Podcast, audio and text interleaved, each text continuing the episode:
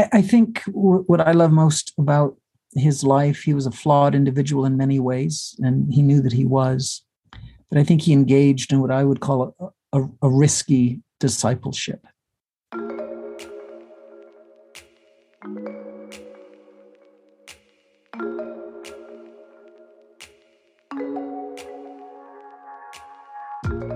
I, I noticed in particular he one of the comments he wrote on a student paper one time was take more risks.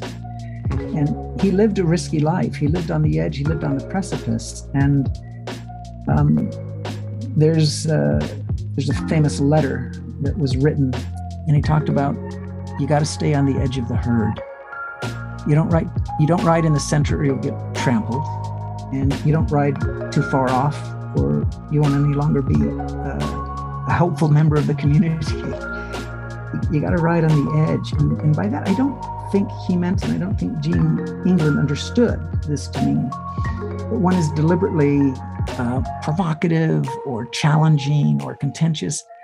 But it means that we have to we have to believe that there is something wonderful and mysterious and unknown uh, in spite of what has been revealed and that we have to be willing sometimes to venture forth and to take intellectual risks and to ask hard questions. Uh, I think the belief that pre- preceded all of his questions was his confidence that if the gospel cannot withstand the most rigorous scrutiny, then it does not deserve our loyalty.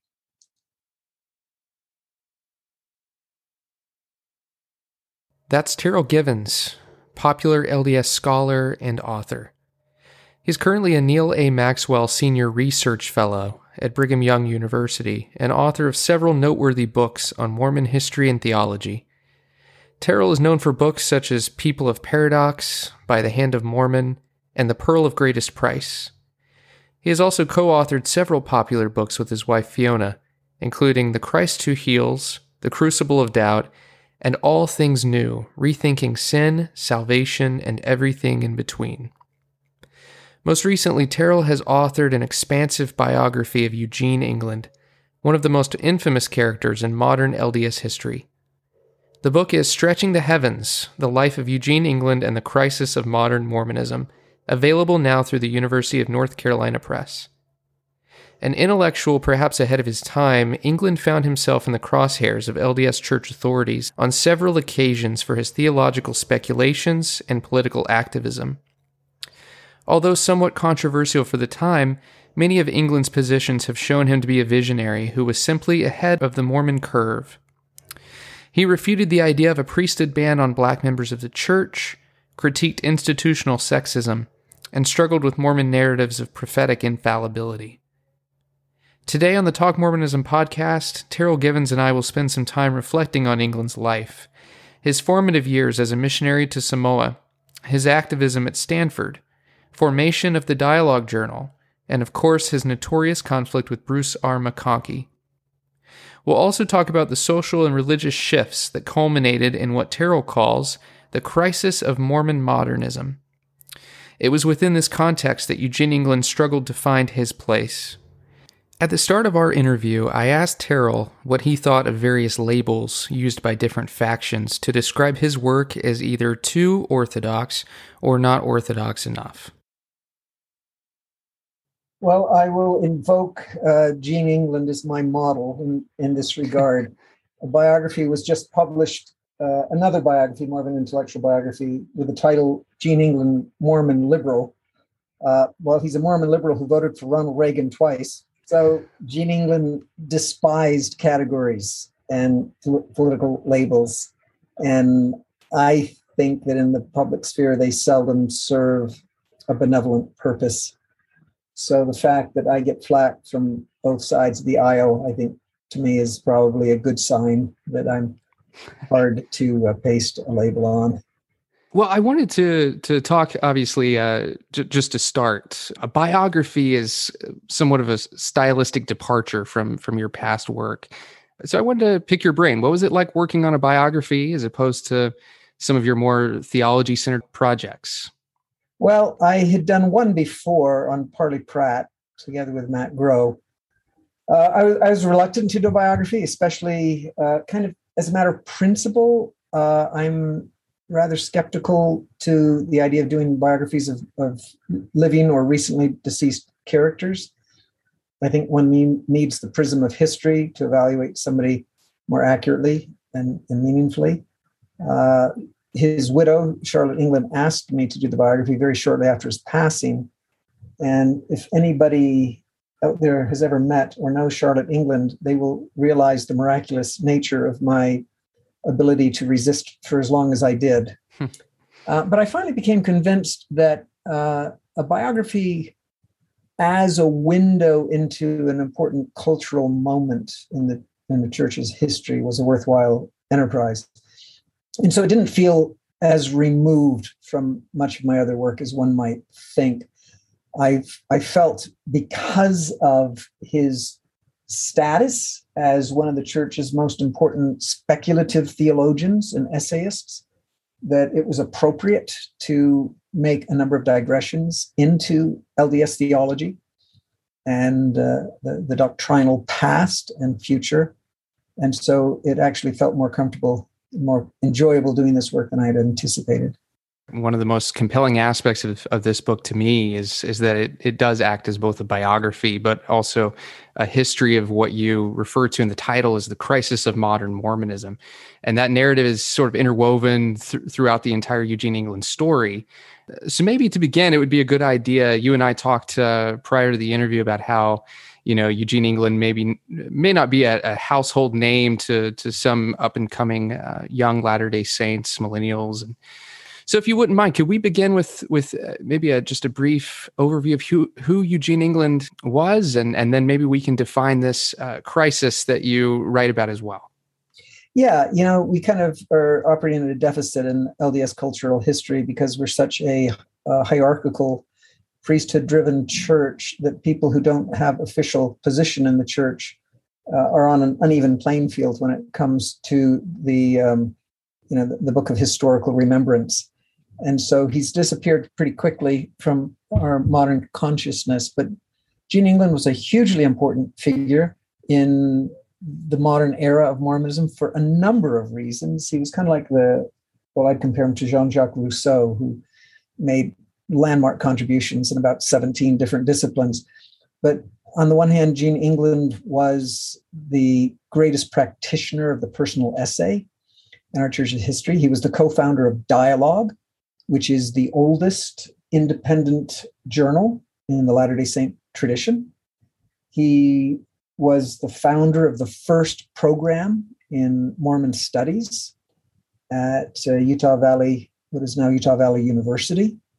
Right. He he was a very very popular professor at BYU. He he ran a kind of salon out of his home uh, through much of the 70s and into the 80s that served as a kind of gathering place for the LDS intelligentsia and creative minds. And so he was just a, a true cultural force within uh, the second half of, of uh, the 20th century of Mormonism. I loved um, you, you span the, the the length of his of his life um, and and his the beginning of, of the book sort of centers around his upbringing, um, his formative years, um, his his mission to Samoa. Um, so I wondered if we could just talk briefly about uh, any particular incidences that you think really shaped who he would become. Well, Lowell Bennion was certainly the most important formative influence in his life. He, as a seminary student, an institute student, uh, more properly. He he uh, sat at the feet of Lowell Bennion and was first awakened in his own description to uh, a questioning discipleship. I guess I would call it. Mm-hmm. Um, you know, the place of doubt in our culture is hotly contested, and the the word itself has been employed as both a, a weapon and a criticism. But but Gene England believed that doubt could be a useful stage in discipleship. And he learned that from Bennion when, when Bennion raised questions in Gene England's mind about the popular folk theologies surrounding the priesthood ban. And so that became a kind of intellectual and doctrinal awakening for him. Another seminal moment, more spread out, was his experience as a missionary in Samoa, when it was only really toward the end of his mission that he was able to move beyond his own personal frustrations with uh, church culture and uh, what he saw as as peers and fellow missionaries who were functioning at less than you know full capacity and worthiness that that he finally became centered in his own mind on the atonement of Jesus Christ and its transformative power in the lives of the people that he was teaching. And he later referred to that awakening as the reason behind his decision to switch from a career in the sciences to a career in the humanities. He wanted to get closer to what he thought was the, the, the content of the human experience and how he might participate both in kind of celebrating and promoting uh, the more humanistic aspects of, of our lives when I was reading about his mission, uh, he seemed to sort of uh, embody the the famous quote by Mark Twain: "Travel is fatal to prejudice, bigotry, and narrow-mindedness." He certainly uh, didn't stay narrow-minded if he was ever narrow-minded at all, but the the mission seemed to sort of work that that out of him. Well, it did in very particular ways. I mean, Samoa at that time, right? We're talking about the 1950s, was very much lodged in the American imagination. Um, as a kind of a caricature of primitivism that had largely been promulgated by the famous anthropologist Margaret Mead, uh, Coming of Age in Samoa. And so Gene England and his wife Charlotte read that book in preparation for their missionary work in Samoa. And as a consequence, they were filled with all kinds of stereotypes and caricatures. And it didn't take him long to, to appreciate the fact that uh, one has to, I think, live a, a kind of more authentic, um, maybe ministerial kind of role among a um, amidst a people to see them with with different kinds a different kind of eyes. And so he he he very soon became sensitized to all kinds of what he would describe as kind of colonialist uh, impositions on our understanding of the Samoan people, which he thought were perpetrated by members of the church as well as by anthropologists. And so he came away deeply disturbed by the way in which the gospel and America are too often synonymous. And evangelization too often acquired a kind of Americanization. And so that really was uh, hugely influential in his, his subsequent life where one of his central kind of self-appointed missions was that of trying to tease apart the essence of the gospel of Jesus Christ from a particularly American interpretation of it. Right. Can um you you label uh, and obviously we're we're here to talk about Eugene England, but so I don't want to dwell on uh, Lowell Bennion uh, all too much. But uh, you have him labeled in the book as uh, in a section as both a mentor and a martyr, and I wonder, uh, can you tell us the significance of those two titles for Lowell Bennion? Well, he was a mentor in the sense that I already indicated that he was the most influential teacher that Gene England ever had. Martyr in the sense that he was he was so committed to the gospel, so recognized and renowned for his discipleship that he was one of those rare individuals in the 20th century who was invited to speak at General Conference, even though he held no high ecclesiastical position. And yet his views uh, sometimes called into question some of what he thought were rather undogmatic assertions by some in the leadership. And today we, we he'd probably be labeled a, a liberal. Uh, and he eventually was forced out of the church educational system that he had given so much of his life to because his views and interpretations and teachings were not welcome in an era that was characterized by kind of hyper authoritarian dogmatism from certain of the more prominent individuals in the church leadership of that era. And so, in a, in a kind of eerie way, his life, the trajectory of his life, and its culmination anticipated almost to the exact details the trajectory of Gene England's own life. So I was going to say, as a sort of foreboding, um, I don't know if he saw it that way at the time. Uh, probably not, but I don't think he did. There's no indication he saw himself in in uh, terms of the pattern of Lowell Bennion's life, but it certainly followed very closely. Can we talk about um, his time at Stanford? This was a time of of some activism, particularly when it came to issues of race and, and the church. How, how did he navigate that? Well, he didn't navigate it very well. That was part of the problem. uh, nobody would ever accuse Gene England of being a, a, a wise navigator. He he was at uh, Berkeley, or excuse uh, excuse me, Stanford there in Palo Alto in the 1960s. Of course, that area is a kind of hotbed of student radicalism. This is during uh, Civil War, the era of Civil War protests and of protests against the Vietnam War alike. And he found himself really powerfully drawn to uh, a kind of lifelong commitment of opposition to militarism and what he saw as a kind of hyper nationalism among members of the church. And he also became very, very committed at that time to uh, fighting racism in all of its forms.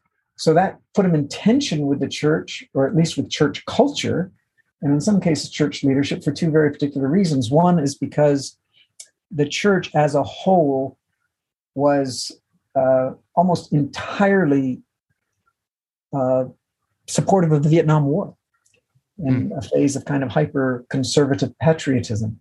And so for him to take public stands against the Vietnam War definitely was against the grain of the, the majority of Latter day Saint members.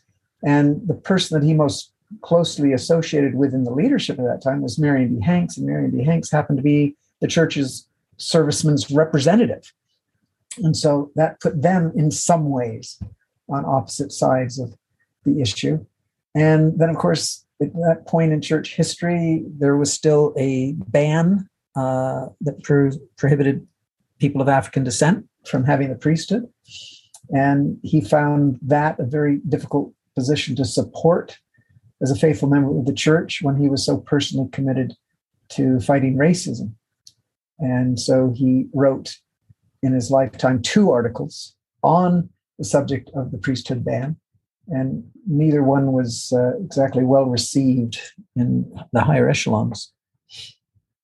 Is your perception that he, were he alive today, he the um, issues surrounding LGBTQ issues would would he be at the at the forefront of of um, fighting for for some sort of uh, change there, or uh, what, what is what is your perception having having written and and studied him so in depth? Well, well, one thing that set Gene England apart from many others in the tradition of dissent, both within and without the LDS tradition, was that he never for a moment would have approved of that label. He never for a moment would have considered himself a dissenter mm.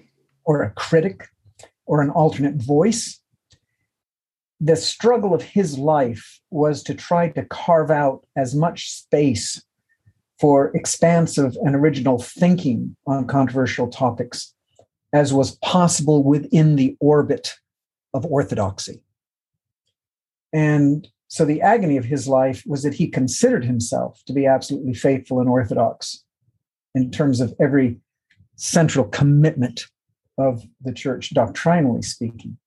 And so, for example, he he spoke out even in that period back in the 70s. He spoke out powerfully in sympathy with the LGBT community, as they would come mm. to be called. And yet, he never for a moment questioned that uh, heteronormativity was a, was an eternal principle. In other words, his position today would be considered reactionary, not progressive because he believed that there was right like the catholic church affirms that there was some kind of spiritual woundedness that was associated with with same-sex attraction. Uh, the same was the true of his writings on the priesthood ban. He never for a moment suggested that it was not divinely inspired. He affirmed that it was divinely inspired but argued that it was a consequence of white racism not black unworthiness and so, if he were speaking and writing today, I, I, I speculate that he would try as hard as he could to find some way to carve out more expansive ways of thinking about sexuality without calling into question the church's official statements on the family or on the nature of human sexuality. So I imagine that by doing so, he would probably be found to be dangerously liberal by the left and too insufficiently progressive by the, I think I mean the other way around, by the left.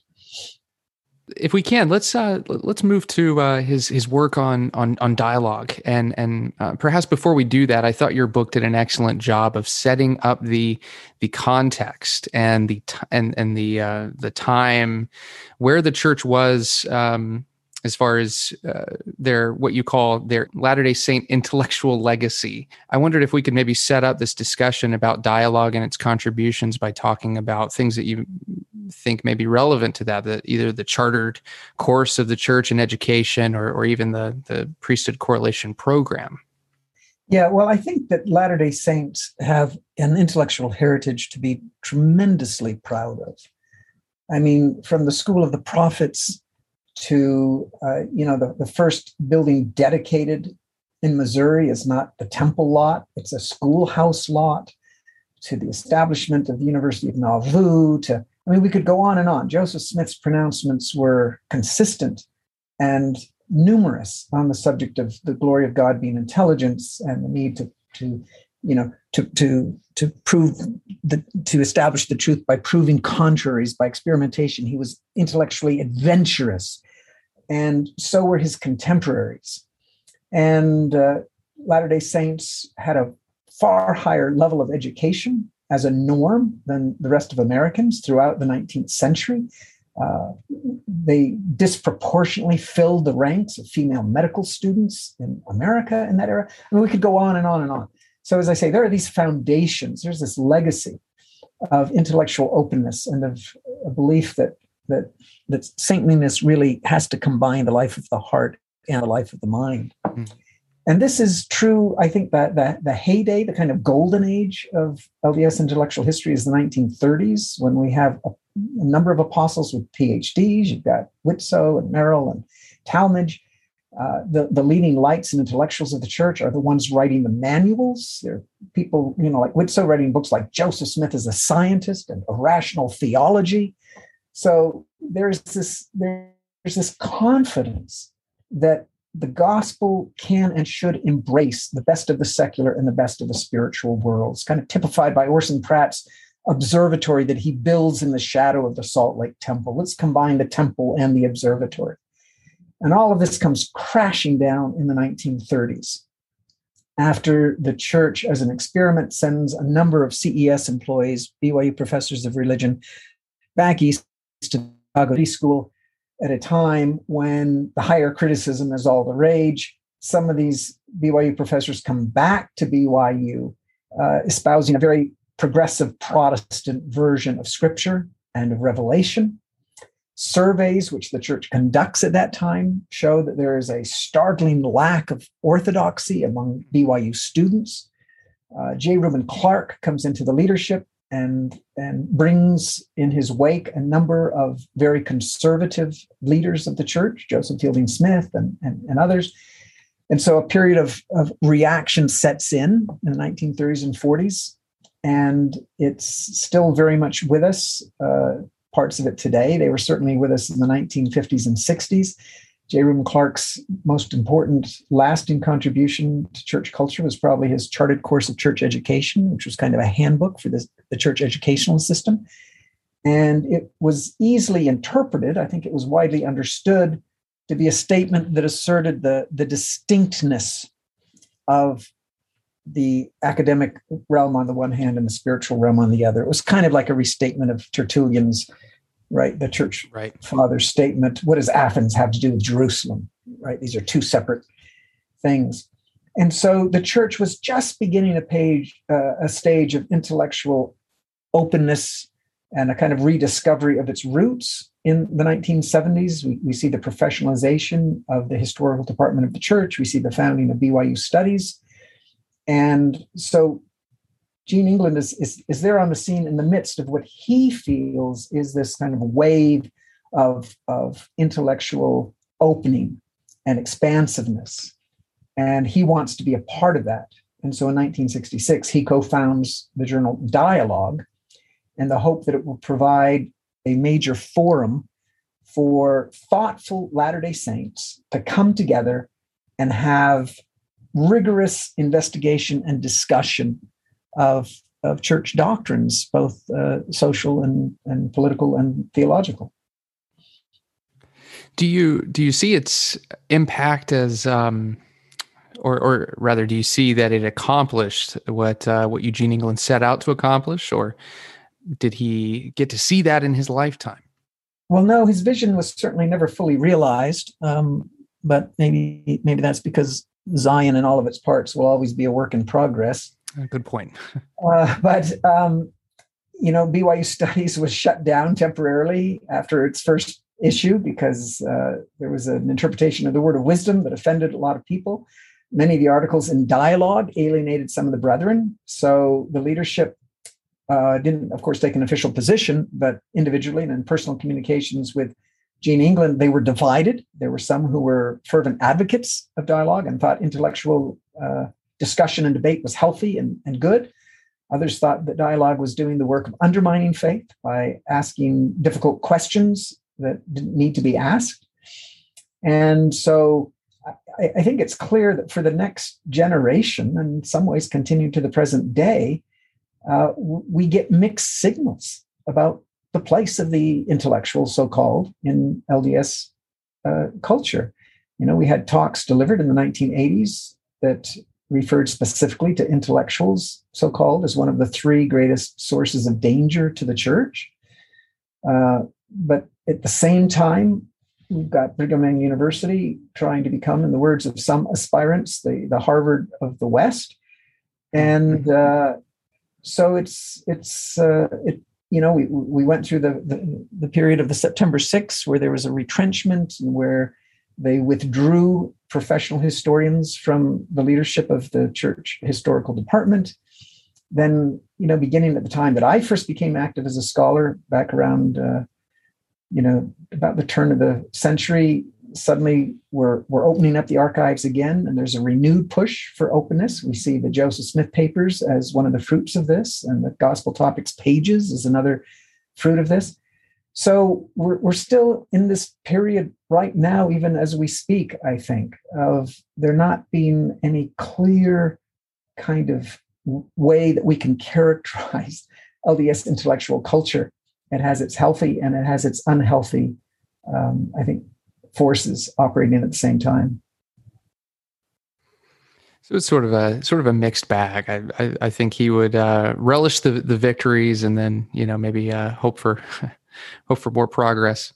Well, I think you'd be thrilled to see that that uh, over a half century after its founding, dialogue still has a, a pretty solid readership and, and reach. You, um, of course, uh, no no biography on uh, Eugene England is is complete without the infamous McConkie incident, if you want to call it that. Was that was that difficult to to write about? Uh, it's of course well documented. It was. It was insofar as it still can arouse very strong feelings at the remove now of, of, over forty years. But you know, I uh, you know I'm a student of literature and uh, of, of, Greek literature in particular, among others. And so I'm, I'm pretty well versed in the tragic tradition. And, and I, I, think the most uh, searching and uh, powerful definition of the tragic was that of the, the German philosopher Hegel. And he said, What happens in the tragic is we find a universe in which one value with claim to absolute validity comes into conflict with another claim that has absolute validity as well. So it's a conflict of good versus good. Mm-hmm. That's the basis of the tragic. And I that's the the lens through which I look at this and many other episodes in LDS history. Some will think that's too sanguine a view uh, and to give too much credit, but I I feel that this was a time, you know, we're, we're, we're not that far out of the 60s. We're still in the aftershocks of the feminist revolutions and the sexual revolutions and the drug revolutions. I think right. it's a time when the church feels particularly uh, under siege from all of these secular forces. And so many in the leadership felt that it was their calling and responsibility to, to hold the fort and to, to fortify the saints against what today we would call progressivism and against what they saw as lay attempts at uh, being expositors of doctrine. And so you had leaders in that uh, of that persuasion who were shutting down, trying to shut down Gene England in ways that at times were were very cruel and dogmatic, because they saw him as a threat to the, the faith, whereas Gene England absolutely committed to the gospel, seeing the collision that is coming down the road between uh, overly scripted church histories on the one hand and an opening of the archives and a more diverse and rich and complicated history on the other is trying to effect a kind of mediation. And so the, inf- the incident that you're referring to in particular was a talk that he gave in 1979 and then again uh, in the varsity theater at BYU, in which he tried to reconcile divergent descriptions of God as, on the one hand, being a kind of progressive being growing in omniscience and omnipotence, as we see in the King Follett Discourse, and a God of absolute, eternal, never beginning omniscience and omnipotence that some people associate with Hyrum Smith and, and his successors. And so Bruce R. McConkie was alerted to the talk that Gene England gave in that regard and very publicly condemned Gene England, though not by name, but everybody understood who the target was, in a talk he gave at BYU on the seven deadly heresies, and then again at General Conference when he referred to these pernicious doctrines that were being promulgated. So it was it was tragic insofar as both men were operating with, I think, uh, good intent, trying to uh, affect saints in a positive way and build a kingdom, but they had very different perspectives on how that was to be done at that particular moment in our intellectual history. And you document well um, Eugene England's seemingly never-ending patience and and uh, I guess attempts to to reconcile and feel like he was he was in the good graces of, of church leaders and and seen as someone who is a person of faith and you have to you have to really feel a lot of compassion towards him for that yeah i think sometimes you know even his even his close friends and defenders will admit that at times he poked the bear just to poke the bear. So he did like provocation I, I think because he found it intellectually interesting to have you know fiercely contested opinions aired and and and contested in a public space. And uh, but there when one reads his correspondence right there are over 200 boxes of his papers at the university of utah archives so we have a, an extensive record of his communications and interactions and his personal journal and it, you know, he was so quick to apologize to the brethren if he learned he had mm. offended them. He was so distraught if he felt that he was being perceived as undermining or opposing the, the church in any way. Uh, so the, the other really remarkable thing to me is that in the immediate aftermath of, of the public humiliation he suffered at, at the hands of some of the brethren, in his journal, he referred to these men as his heroes. And his, his daughter would attest that never once in the household was he heard to speak an, un, an unkind word against any of the brethren. Mm-hmm. So I admire him because he he he, he withstood so much uh, as a you know misunderstanding and one could say abuse, and yet was incredibly uh, forbearing and forgiving. How did he reconcile with um, the the fallibility of of his leaders? You you talked about how um, he was uh, very generous and and and not speaking speaking ill. Um, but do we know, like from a doctrinal or theological standpoint, what his uh, reconciliation was with the amount of loyalty he offered, and then fallibility on one hand? I, I, think we do. I think we know exactly how he reconciled that discordance in his own mind because he wrote about it very poignantly toward the end of his life in his journal. And uh, the confusion that existed in his mind, as he expressed it, was that he had failed to recognize that a brother is not the same as the brethren. Hmm. In other words, there there is a pretty clear, uh, I think, there's a pretty clear definition of dogma in our church. And Catholic Church has really nice distinctions between dogma and doctrine. Doctrine is official teaching. Dogma is what you're required to believe uh, to be considered a, a, member in good standing. Well, those those two terms kind of uh, conflate in the Latter Saint tradition, but the, but the important point is that doctrine has to be expressed by a plurality uh, or consensus of the brethren. One apostle standing up at conference and making a statement isn't in and of itself constitutive of official church doctrine. No, no individual apostle has that authority. That's why we have quorums. And so it's toward the end of his life that he realizes that there had been discord between himself and particular members of the quorum. And that in his mind, that meant that he was out of harmony with the gospel, he was out of harmony with the church, out of harmony with the Lord. Hmm. And at the very end, he came too late to this recognition that I don't have to agree in every particular with every individual who's in a leadership position in order to feel good about my relationship to the church. And I, I think that that was an important and, and valid insight. You you talk in uh, chapter eight about the challenge of modernity on on religion generally, but especially Protestantism and Catholicism in the in the 20th century.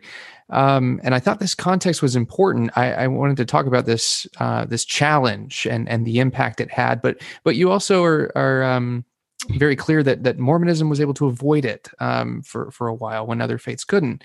So I, w- I wanted yeah. to sort of unpack that if you could. Sure. The subtitle is The Crisis of Modern Mormonism, but more accurately, it should be The Crisis of Mormon Modernism. Um, because modernism is a very specific moment in church history in the West. Protestants and Catholics alike refer to it as the crisis of modernism. And in both cases, it was precipitated by developments in uh, archaeology and biblical studies alike that made it increasingly evident that the scriptures and the church as an institution were cultural formations.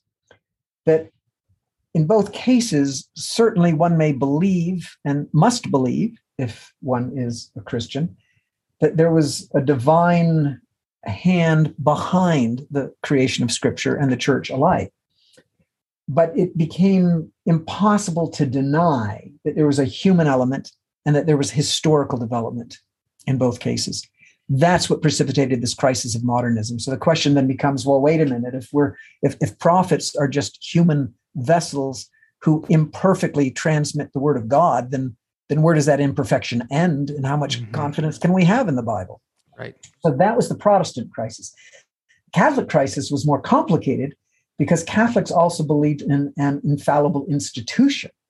And so they also had to ask the question well, if we see that the church really wasn't organized in the way we see it today in the first generation after Christ, then, then you know, how much of that development do we know is is operating independently of cultural influences and so mormonism managed to avoid that crisis for a number of reasons i think one because uh, latter day saints and their leaders were intellectually isolated from uh, these developments largely because our leaders didn't attend religious seminaries and the- schools of theology divinity schools because there was a kind of hostility to and suspicion of secular learning through much of 20th century Mormonism.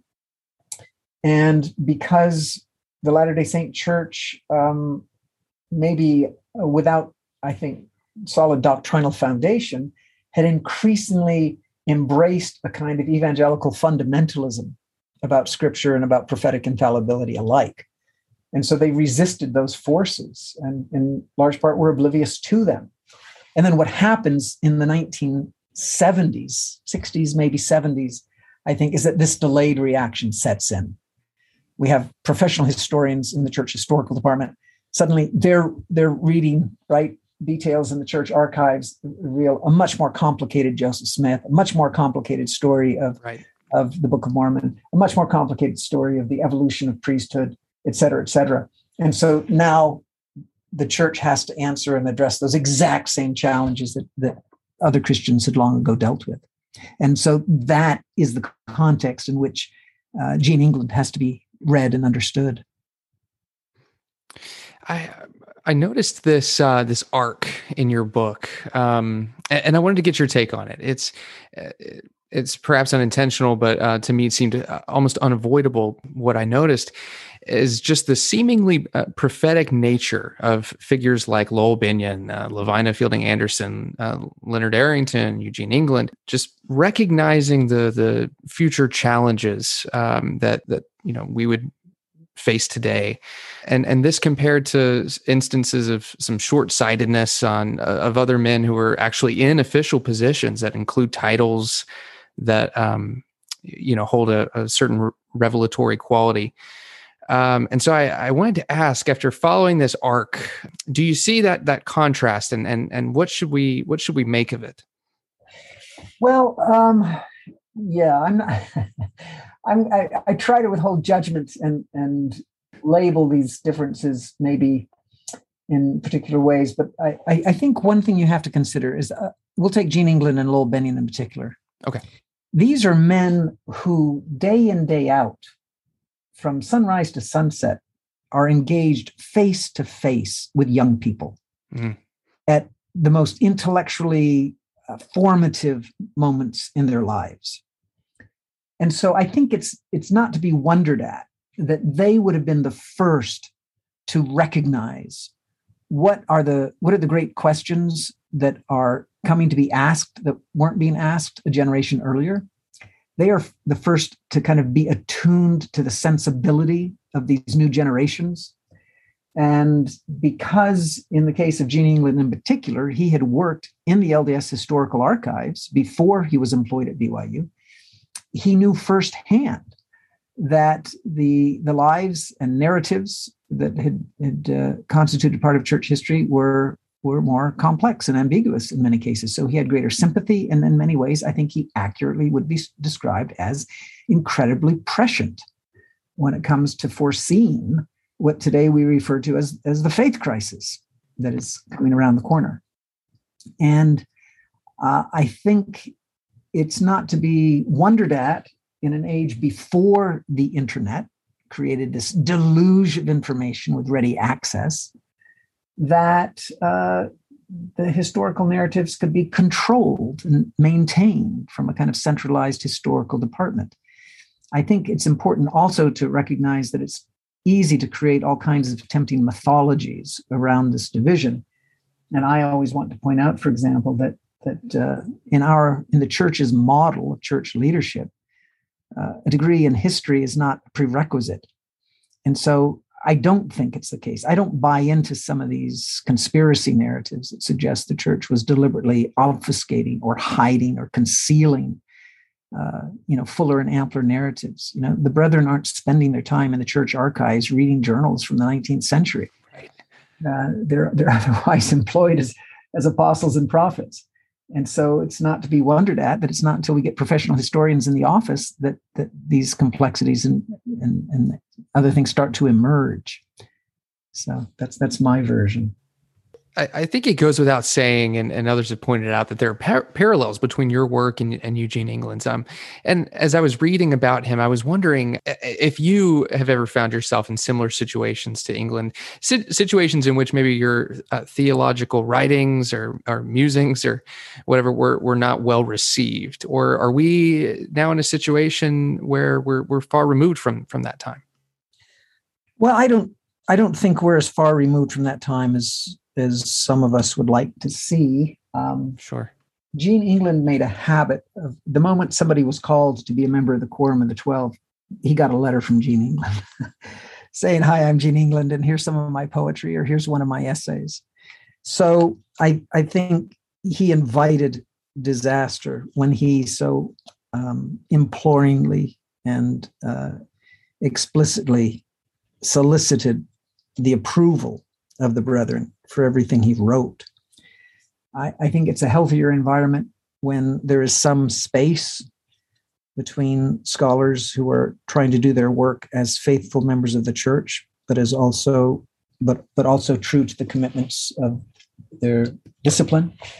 And the brethren declare official doctrine. I think one of the uh, one of the I think unfortunate inferences that often can be drawn, sometimes by lay members of the church themselves, is that anybody who presumes to try to excavate or elaborate a theological history is uh, trying to declare doctrine. And I, I think it would help if we had a healthier respect for theology in our church as something distinct from doctrine. Theology is about asking questions and looking for backgrounds and contexts and ramifications, whereas doctrine is right a set of words spoken authoritatively. Hmm. Gene England thought he could thread that needle by prefacing some of his writings, like one notorious, well, one one essay that got him into trouble uh, that was about polygamy in heaven, and he prefaced it by saying, "This is a work in speculative theology," and that should have been insulation. He's saying, "Look, I'm making no claim to authority. I'm just I'm just trying to understand and extrapolate from what we know to what we're not sure about." And he was specifically told no, we don't welcome speculative theology, and you're not to do it anymore. So um, I don't know. I, I, I think to some extent that attitude has softened because we now have faithful members that I believe are untrammeled and contributing to journals like uh, the Journal of Mormon Philosophy and Theology. we have a number of Latter day Saints who are pretty comfortable wearing the label of theologian, although I think it still elicits a, a fair degree of, of suspicion in certain quarters. Uh, for you personally, what what has been the most uh, impactful, meaningful work or or writing from from Eugene England? Well, I think his uh, there are a couple of his his essays. One is, um, and it was only published posthumously, was his essay on the Weeping God. And uh, of course, my wife and I have written a book with that title. Right. And yet, Fiona had never actually read Gene's article, so she wasn't in any way influenced by it but I, I think he was the first to express in writing a recognition of how unprecedented that exposition of a God who literally weeps was. I think his most influential essay was probably uh, Why the Church is as True as the Gospel.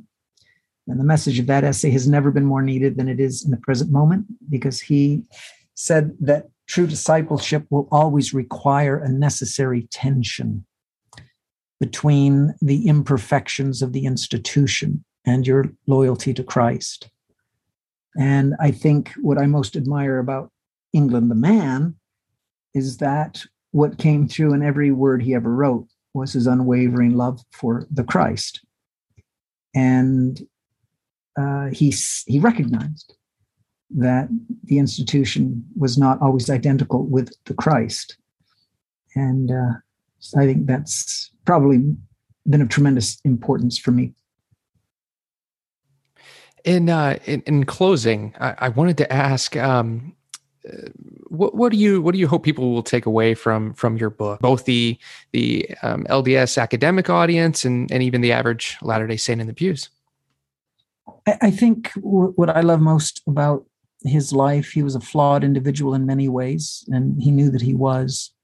But I think he engaged in what I would call a, a, a risky discipleship. Uh, I, I noticed in particular, he one of the comments he wrote on a student paper one time was take more risks. and he lived a risky life. He lived on the edge. He lived on the precipice. And um, there's uh, there's a famous letter that was written, and he talked about you got to stay on the edge of the herd. You don't ride you don't ride in the center, or you'll get trampled and you don't ride too far off or you won't any longer be uh, a helpful member of the community. You, got to ride on the edge. And, and by that i don't think he meant and i don't think gene england understood this to mean. That one is deliberately uh, provocative or challenging or contentious but that it means that we have to we have to believe that there is something wonderful and mysterious and unknown uh, in spite of what has been revealed, and that we have to be willing sometimes to venture forth and to take intellectual risks and to ask hard questions. Uh, I think the belief that pre- preceded all of his questions was his confidence that if the gospel cannot withstand the most rigorous scrutiny, then it does not deserve our loyalty. And I think that's a beautiful perspective to take. Um, I wrote a book in which, uh, my second book, in which I attempted to read every negative thing that had ever been written or said about the Book of Mormon in the 19th mm-hmm. into the 20th century. And I did so on the assumption that if the Book of Mormon couldn't withstand that level of scrutiny, it didn't deserve my assent. And in the end, his confidence prevailed. He, he went to his death unshaken in his absolute love for both Jesus Christ and his gospel that he believed that Joseph Smith had fully revealed. And uh, I think that's a great lesson of his life for me, at least. Well, I, I appreciate it and thank you so much for for joining me um, today, Terryl. I hope I hope this book continues to get the attention and and uh, praise it deserves. Again, the the book is "Stretching the Heavens: The Life of Eugene England and the Crisis of uh, Modern Mormonism," and it's available through the University of North Carolina Press and and of course Amazon.com. We'll we'll provide a, a link uh, to the book in the show notes. So, thank you again, uh, Terryl Givens, for being here. Wonderful to be here. I really enjoyed our conversation, and uh, thanks for having me.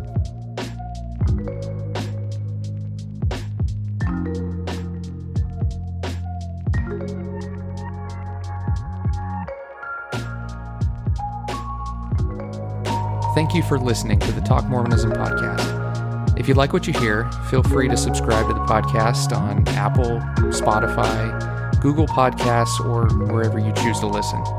It also helps when you leave us a review so others can find out about the show. Thanks again.